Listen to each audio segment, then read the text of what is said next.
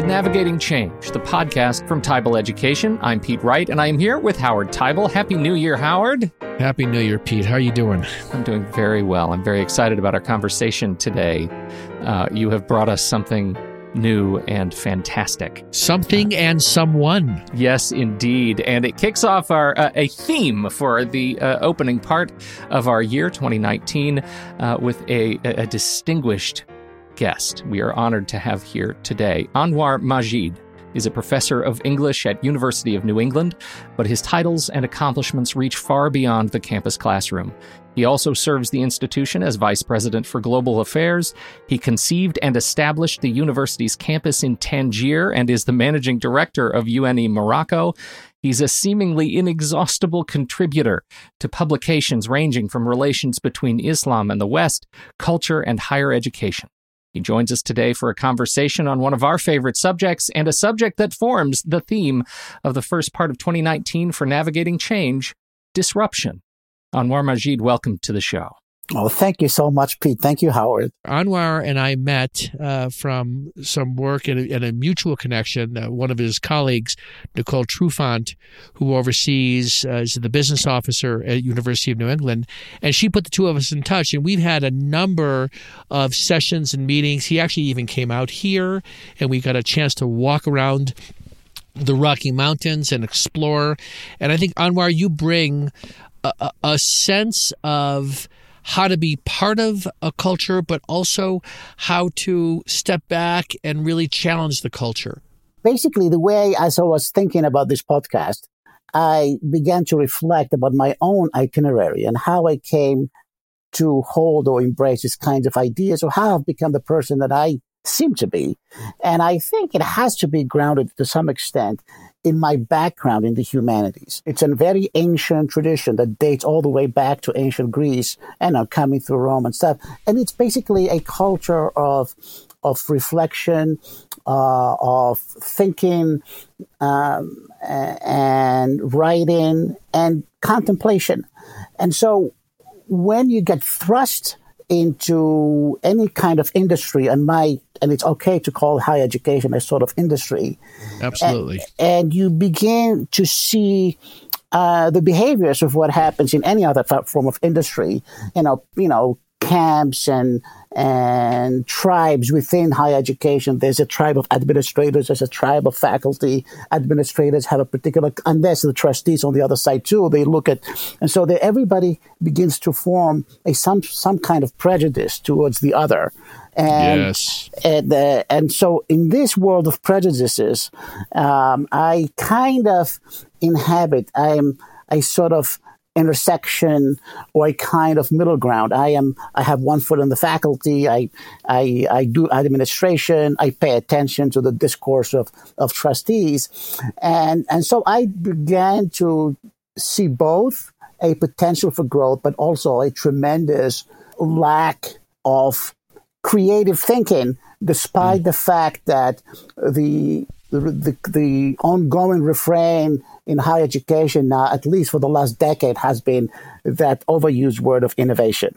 Tribe's interesting. I think it's a great way of describing the groups we belong to because as part of being a tribe, there's an element of loyalty. And and the loyalty ends up becoming what makes our tribe strong, but also insulates us from working with each other. Because I see it from the outside, and I come in and I attempt to provoke conversations about how are you working as administrators and academics, recognizing that there's a power dynamic about who controls what, who's responsible, who's accountable. The tension, when it works well, produces tremendous output, but the behaviors, as you said earlier, often lead to dysfunction and also suspicion and distrust. Part of calling this out is how we can navigate this. We have to be willing to call it out. So, so what's your sense about how this is showing up after the number of years you've been in education. Uh, this the whole nature of how we're working together is it getting better in your view? Is it getting more difficult? We haven't been asking the right questions. For example, I sometimes it doesn't bother me to ask this question. Like say, I've asked it. I put I put this question to a, a, a number of people, including presidents. And when people have this big concern about surviving into the future, like an institution, like everybody's worried about the economy, about about you know about the future of higher education, how who's going to survive and who's not. My question would be, well, should you be in existence in the first place? You know, I mean, do we have to survive as are we? Do we want to survive as an institution just because we're an institution? Is there? Do we have a higher purpose to survive for? If it is the education of people and so on and so forth, then there may be other ways of thinking about providing a high quality education to American citizens, for example, instead of thinking about our narrow interest of surviving institution. But by asking this question, I know you see, if you ask this question, uh, people get a little rattled because, you know, it seems as if you are going against the best interest of the institutions. Well, I am not because I want to clarify people's thinking about exactly what they mean by a mission and a vision for that mission. What's, what's fascinating, Anwar, is that to be able to be in conversation with you demands that you rec- people recognize that the conversation is about really unpacking and discovering our commitment. It's not an attempt to dismantle. It's an attempt to deepen our commitment. Thank you. Right? Yes. And most people hear it as you are challenging something and you have this hidden agenda.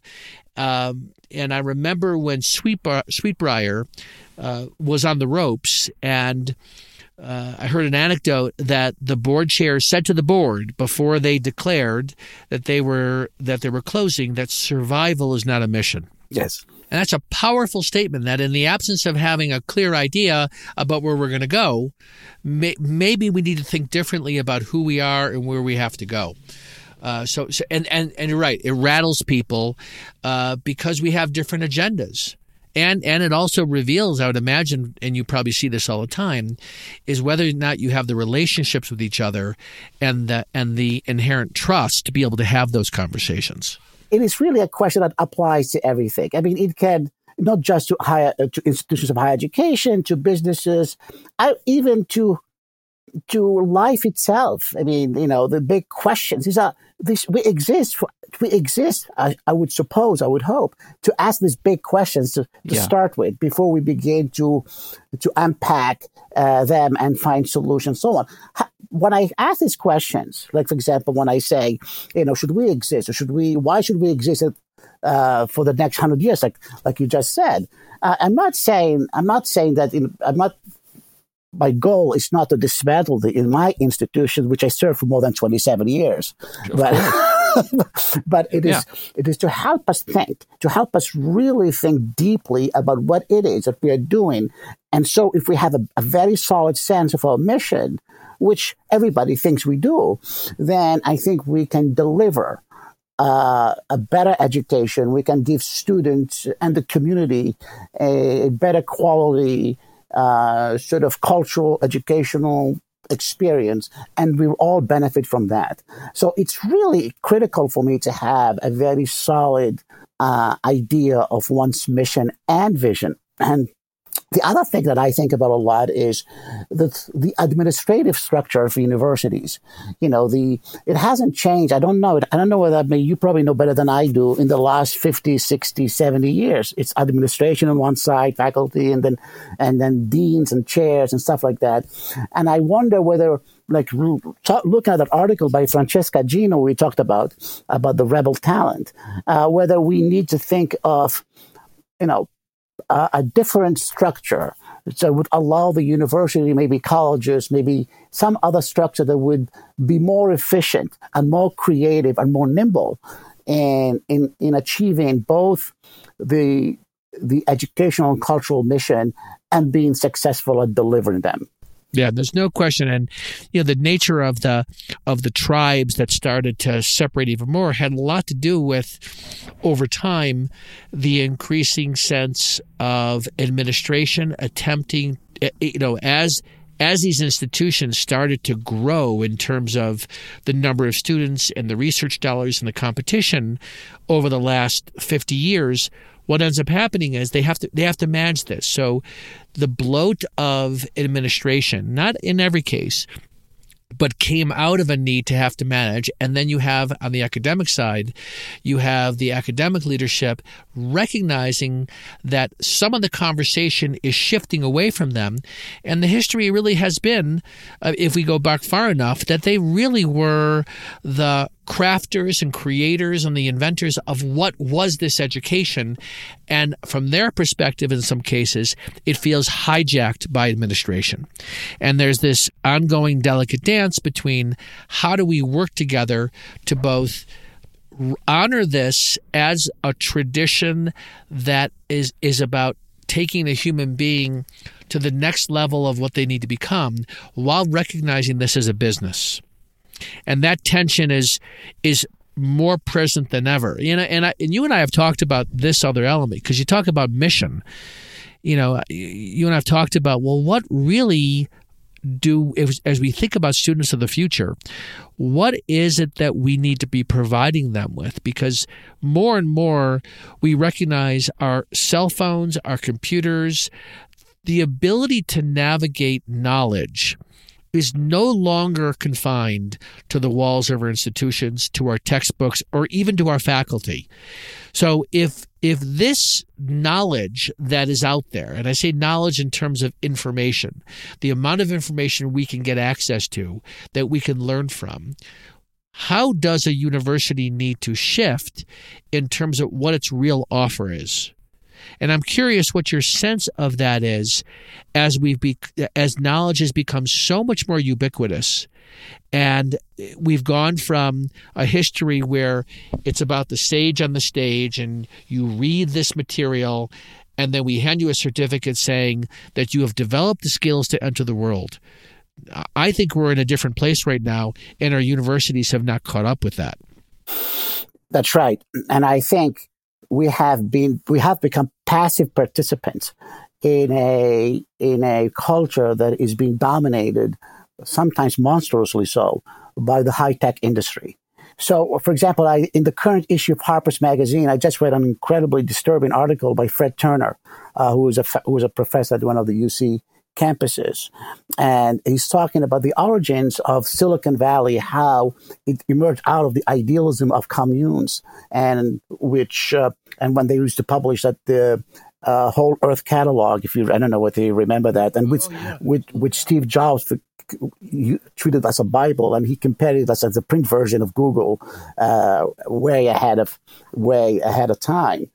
But so they came out of these culture of idealism and do it yourself kind of thing. They wanted to create a progressive and a connected global community. But then eventually this culture grew into the domineering and, and, uh, uh, now nowadays almost oppressive uh, uh, the system that is that has forced the, the entire world into its into its uh, orbit and so now people are trying to figure trying to find to figure out ways to break away from it, to tame it, and so on and so forth. But what happened in the last couple of decades, in my estimation, is like we have developed, we have a culture of surfaces where people are basically literally surfing uh, on, to- on, over the surfaces, and we have uh, abandoned the the, the valuable tradition because tradition doesn't have to be necessarily bad of depth and profundity and and going back into history. So we live in the in a culture of permanent present or presentism, and you know that is being enhanced and abetted by Twitter and social media and and so forth.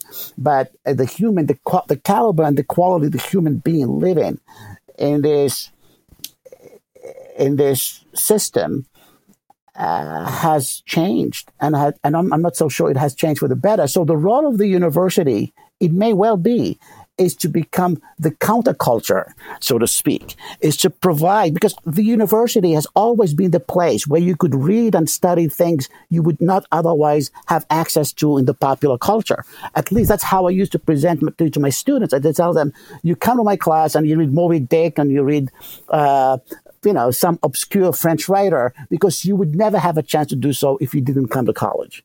The college gives you an opportunity to know about these things that uh, the popular culture out there, even though there are exceptions, is not going probably to provide, and you would not be looking going to look for it. We know from experience now that Google, even though the internet has made everything available, uh, most people are looking for lowbrow culture, cultural experiences. They're not looking for Shakespeare or for um, the, the class, you know, the great musicians of classical music, the great composers, and so on. So the the internet attracts for the most part, people looking for a particular kind of cultural experience. There are exceptions. So I think the universities, in some ways, besides being teaching the practical and the subject uh, in the other areas of the humanities and social sciences, maybe they should start to think of themselves as a, a, a space where people are permitted to go against the prevailing trend. So what happens in the conversations among administrators and faculty is like we are absolutely um, we are helpless in the face of this onslaught of technology. And the best we can do is adapt to it as fast as we can so that we may stay relevant going forward into yeah. the future. And what they mean, which I think is antithetical to what you're saying, is when they say adapt, they mean they actually are also are, are trying to figure out how to adopt. And in adopting, they're they're potentially moving further away from the kind of exploration you're talking about. I can't I can't get over this this sense. You know, you talk about we we live in the culture of the permanent present. That is an, a just a perfectly positioned statement and I, I i can't get over the the sense that not only i mean that that so defines what students uh, you know potential students are looking for in higher education but also what leaders in higher education are bringing to work every day how does this uh, culture of living in the permanent present impact how they lead and the change they seek to make. You said something when we started that that may uh, sort of anchor this conversation, and it it felt like a cliffhanger when we first pressed record today. Uh, that you have trouble with the phrase "best practices." Uh, and I wonder how that relates to this conversation. Can you give us a little insight? Well, I mean, you go to a lot of meetings, as, as, as you know, we go to a lot of meetings and we often hear about best practices. It's like the thing that is beyond argument, that beyond dispute. There's something out there called best practice. I don't know who designed it, who defined it. so, so, so, now uh, we are supposed to do what they are doing. I was thinking of it once ironically, let's say maybe I'll get up in the morning and I will say, well, uh, today I'm going to conduct my, my day or my life according to best practices. and what did what did that day look like, pray tell? he didn't brush his teeth. maybe maybe I will, today I'll try to be like Howard. I would spend my entire day like, yeah. Oh, how, how, did that go for you? That broke down probably really quickly. That was a huge what mistake. I'm saying yeah. is, what implicitly this notion of best practice uh, teaches or you know basically produces a mindset that is conformist, that we are supposed to all do the same thing, as if all the institutions and colleges and universities are cut from the same cloth. But each, each university, each college has its own proper DNA. It's just what I said. It's like me, Anwar, getting up in the morning and asking myself, okay, today I'm going to live my life according to best practices. So a university in England gets up or Brown University or Harvard or whatever. Okay, they all have their own histories, their own DNA, their own memories, their own institutional yeah. realities. And I think it is those that should define uh, our, you know, the, the vision and the mission while, while being confined within other systems, which like accreditation systems or government funded systems and stuff like that. But I think it's that kind of thinking that seems to come easy to administrators and at the expense of that non-conformity we talked about we're trying to talk about. Well because it's the act of activity that is celebrated. Yeah uh, yes. Right? In large part when you bring that to the table as a as a, a you know department manager and say i've done something. I've researched best practices in this field and now i've set the bar at exactly this much higher than where it was yesterday. And it leads to a culture of sameness. Yes. The best practice mindset what what's behind people articulating that is a is a fear and a recognition that we really don't we really don't think we're doing something of value. And maybe if we can get ourselves to a bar that we are at least doing something close to, to another institution uh, rather than thinking for ourselves but that will that will elevate our capacity to do you know what are best practices for enrollment practices? What are best practices for facilities utilization?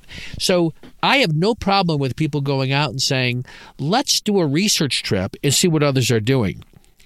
But that's not what they do. They then look for something and they go oh that looks good. Let's imitate that and not ask the question is that right for us and is that bar is, is that the bar we really should be striving for?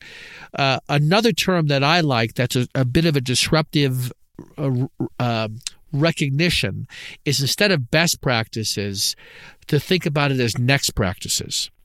Because next practices speaks to this idea of it's not about uh, taking that and imitating it. It's about what should be the next practice, and it's not necessarily what everybody else is doing.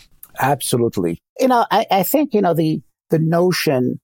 I like the word creativity. I like it more so than innovation because you know I mean you you constantly are in a creative mood uh, because because the challenges and the at, at least from the point of view of administration, you know, the challenges uh, never never stop coming at you in terms of, but um, at, but it has to be, it, this creativity has to be very mindful of the powerful impact and and legacy of tradition, and yes. uh, and because tradition, I mean, the classics will always be the classics, despite what, whatever whatever people may say about them, it, there's a tradition that has that we've inherited that that has shaped entire generations and uh, of people and nations and so on. We need to be very mindful of that while we are thinking about the future. So it's a uh, uh, and also along with that is the continuing and honest thinking about our our place on this earth and the planet and about what we mean by education and what is the purpose of our existence as an institution or even as a community. You know, let's come back to conformity for a minute because I think that your comments about best practices and your comment, Pete, is it leads to sameness. You know, one of the things we're going to share that you brought to me is this article, The Big Idea from a Harvard Business Review, Rebel Talent. And you know the subtitle here is if you want engaged employees, let them break rules and be themselves. And there's one small section in here, and I and I think Anwar, that's what you attempt to navigate in your career. And some people like it, some people don't. Uh, and and navigating that well is an art right? It's it's an art to be able to pay attention to how far you really can push, and and the underlying uh, need is to really have built trust that that the other, that is the listener, recognizes that your your you're pushing the boundaries is to produce something that is so we can be better, not because you think what's happening is bad or wrong, but asking people to be in an engaged kind of conversation. And I can tell you administrators don't have a lot of patience for that. Right? So that's part of the problem is when I'm talking to administrators, I what I'll ta- say to them is you need to be willing to listen more and recognize there's value in a conversation that doesn't ha- doesn't end with what are we going to do? Right? And I say to academics, you need to be willing to recognize the the nature of the listening of your administrative counterparts and and the concerns that they bring. If you focus around concerns, you can begin to recognize there's there's an overlapping need. But I want to read a very short paragraph here, and I want you to speak about this. It's in in this article promoting constructive nonconformity, and and this will be it, it says few leaders actively encourage deviant behavior in their employees. Most go to great lengths to get rid of it. Yet nonconformity promotes innovation, improves performance, and can enhance a person's standing more than conformity can. And this goes on. But I'm, I'm really struck by this idea of, because in my work, there is absolutely uh, the nonconformity is allowed in people who have a certain kind of power. But if you move through the organization, uh, as we move down, it is discouraged to raise tough issues. And then people say, well, why aren't we having relevant conversations? So when you when you find yourself navigating that conversations, whether it's in the programs you're developing or within the cabinet, what do you find really helps produce the right kind of listening uh, in terms of um, offering something up that might be controversial, but you also want to engage them. How, say a little bit about where you've had some success in this area. There's not enough time in these settings, like, you know, cabinets or university councils and stuff like that, because there's so many issues. Uh, it's not the right forum. This these yeah, places, great point. You know, they're not the right fora for for these kinds of conversations. Which means we need to create a space. We need to create a space another space. Right. Uh, another space. Another space for these kinds of conversations, brainstorming sessions where I, I mean, we may call them different kinds of safe spaces in an institution where people can can dream and can reflect and can propose and can enter into conversations and disagreement and, and make it not like we're doing this is part of our annual retreat, but this is part of our practice right? Absolutely. And you're bringing you're bringing together folks from different disciplines and background because that's not what happens. We don't create these. If we create a safe space, we do it for a particular concern or event, and then we get back to our work, and it's not part of our culture. So I love your idea. So keep going. I'm sorry to and, interrupt. And this this notion also applies in that you talked about the people uh, not in senior management but maybe in other kinds of other levels of management or maybe professional staff whatever. So but even at those levels i mean per, i personally whenever i meet with people i challenge them to think differently. Sometimes i use provocative words like why don't you try to be a subversive? And they get a little shocked by the term. You know they say say well because if if if i want to get something new from a person some different like a new idea uh, then I will ha- I need to provoke them out of their conformity or out of the status quo thinking, yes. and and that will be a little jolt to their uh, you know, to to their systems. But out of that, you get some creative. You do it even when you give writing assignments or, or English composition assignments, or even, you know, if you want to get something interesting which we call creative, then you must find, you must be a provocateur. And I, in fact, and in fact, it was the very first essay I wrote when I was a graduate student at Syracuse, when I was taking a, a course on how to be a teacher. And I, I defined the teacher as a provocateur. And I still have that paper. so, Beautiful. and the other thing is, if I may relate this to my early experiences, where I come from as a faculty member. When I was when I was a graduate student, I was I was tapped. Uh, I was asked to give a lecture to incoming graduate students who are going to be teaching assistants on how to conduct a classroom conversation. So I had a whole bunch of students in the class, brand new teaching assistants. They're older people. They're, they're about my age. And I sat in front of them, said, how do I get them to think about their role as, as teachers who can conduct a, an interesting conversation during the class. And I looked at them and I said, well, if you are not, this is a little provocation. If you, if you are not good at being, if you're not good at being social beings, or if you're not good social beings, you know how to have conversations with people, other, you're not going to be good teachers. And, and they were very upset.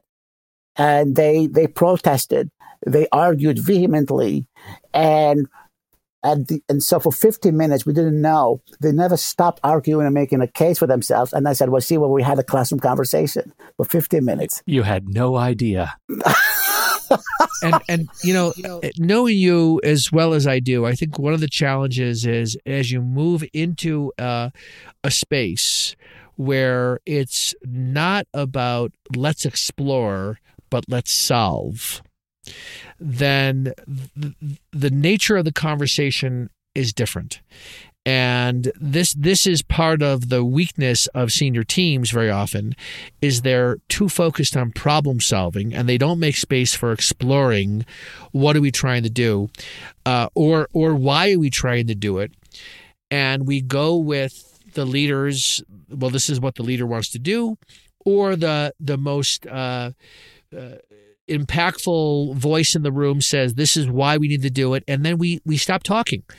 And i think what you're promoting here that everybody in listening to this should be paying attention to is to what extent are you opening conversations for those around you so you can explore an idea before you jump to what do we want to do.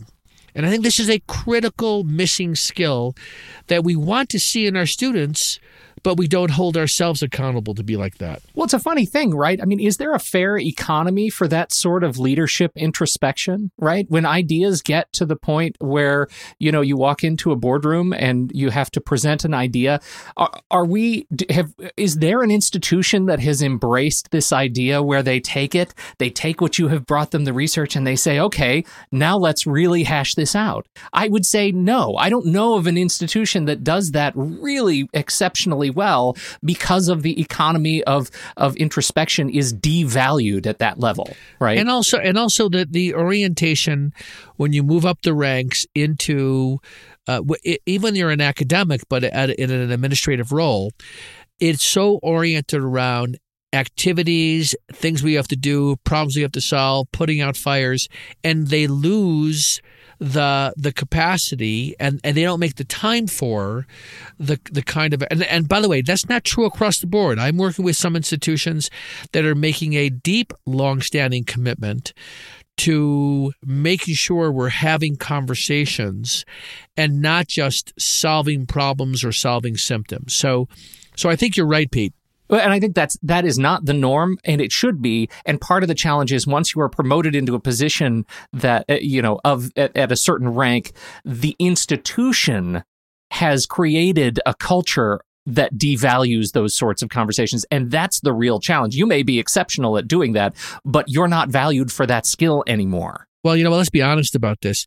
It's the insti- there's a background culture the institution, but there's also the leaders you have in that moment and and the and, and when we have a leadership change in president or provost or the deans or or any role that oversees activities and people it opens the door for a new kind of exploration or it closes the door because the last person was not just valued because of they, they loved what this person brought, but they had a capacity to move things in a direction.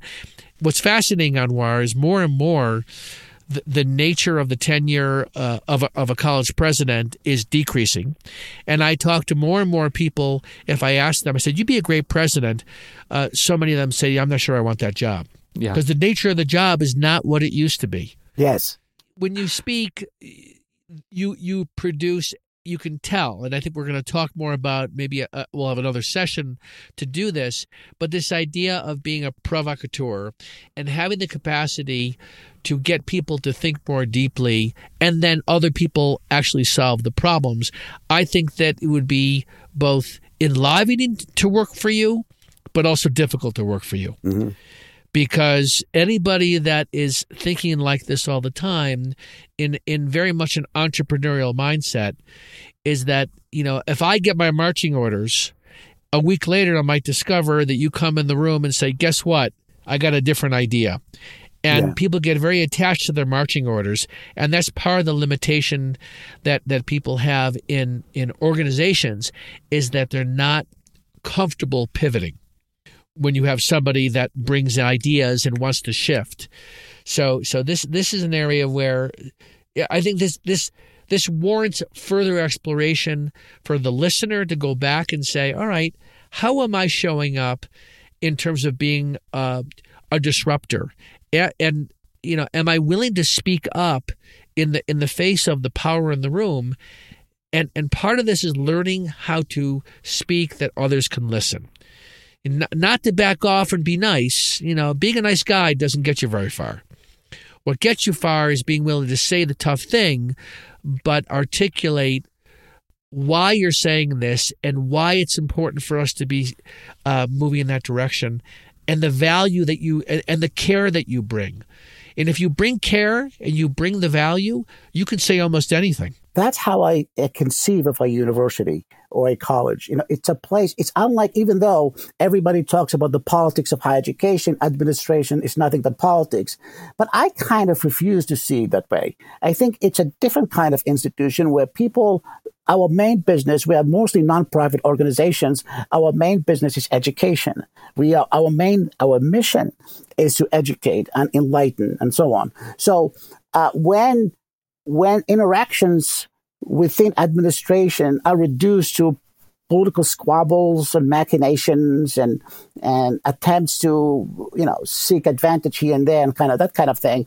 It kind of takes away from the loftiness of what higher education should be about. So i think the way and if for if if any if for anything else, I like to remind them every, now and then, my colleagues, that we are our business is not selling some uh, some you know uh, goods and services, but we are we are educators first and foremost, and our mission is to educate, and we should exhibit the behavior and the ways of of of educators to our colleagues and to our students, and in fact, of the entire world this is a, a, great message, and I hope the start of of uh, many more to come. I feel like Howard that we have found in Anwar a uh, a beacon in our discussions of disruption this year.